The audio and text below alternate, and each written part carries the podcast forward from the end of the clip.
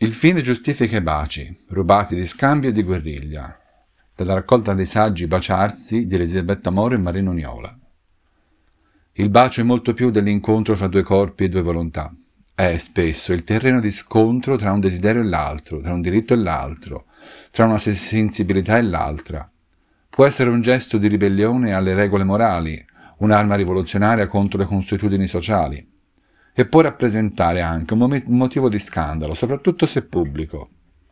Non a caso i regimi totalitari spesso lo vietano e puniscono ogni forma di effusione labiale en plein air, perché avvertono il potere dirompente, di quella carica erotica insieme politica, o meglio, politica perché erotica.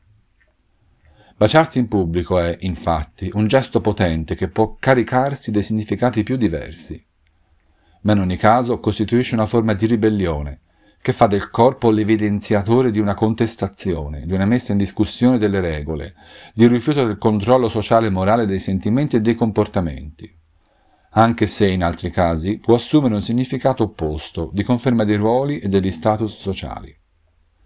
Interessante al riguardo il giudizio di Montaigne a proposito della degenerazione del bacio d'amicizia tra gli aristocratici francesi del Cinquecento.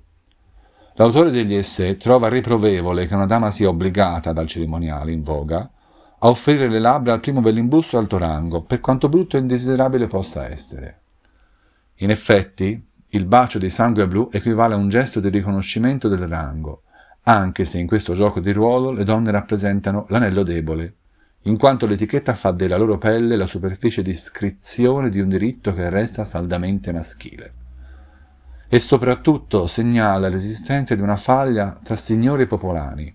I primi esercitano una sorta di ius osculi, i secondi, i baci delle grand dame, si limitano a sognarli.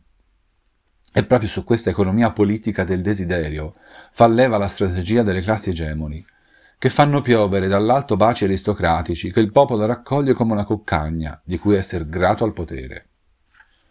In questo senso diventa esemplare lo scandalo dello scambio tra voci e, baci e voti, che infiamma la campagna elettorale inglese del 1784. Protagonista? La bellissima Georgiana Spencer, duchessa del Devonshire, nonché antenata di Diana Spencer, conosciuta come Lady Di, la cui storia è ispirata al film di Saul Deeb, La duchessa, con Keira Knightley e Ralph Finnis.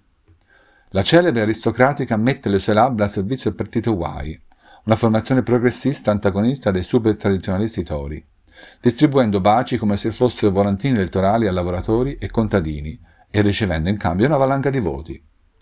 Così l'avvenente nome il Donna contribuisce in maniera decisiva alla vittoria del candidato Charles James Fox.